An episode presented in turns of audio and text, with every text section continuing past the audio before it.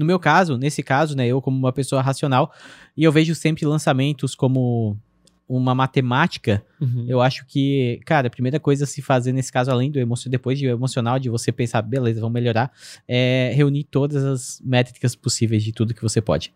Porque, cara, pra mim, sabe, é, co- é como uma máquina que tem parafusos e cada parafuso Uhum.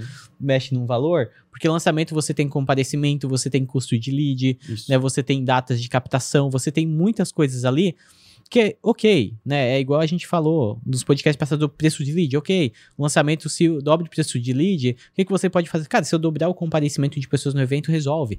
Então você analisar métrica por métrica, o que que tá fora, o que que possa ajustar aqui, melhorar a porcentagem para resolver, né? Então, passo é, é, eu acho que assim, ó, o, o maior problema é, é assim, assim, ó, não, não é dar errado não é o maior problema, mas é você não entender Não o que, deu, o que que errado, deu errado. né? Então é levantar essas métricas, né? Opa, aqui é o Thiago e você curtiu esse corte?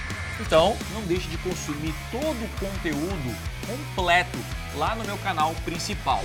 Então é o seguinte, clica no botão aqui embaixo na minha descrição, vou deixar o link dessa aula para você aprender com profundidade a dominar as maiores ferramentas de vendas da internet. Lá no meu canal principal tem os conteúdos completos para você então assistir e de fato aprender o que precisa ser feito para vender muito mais na internet. Então, clique aqui embaixo eu te espero lá no canal principal.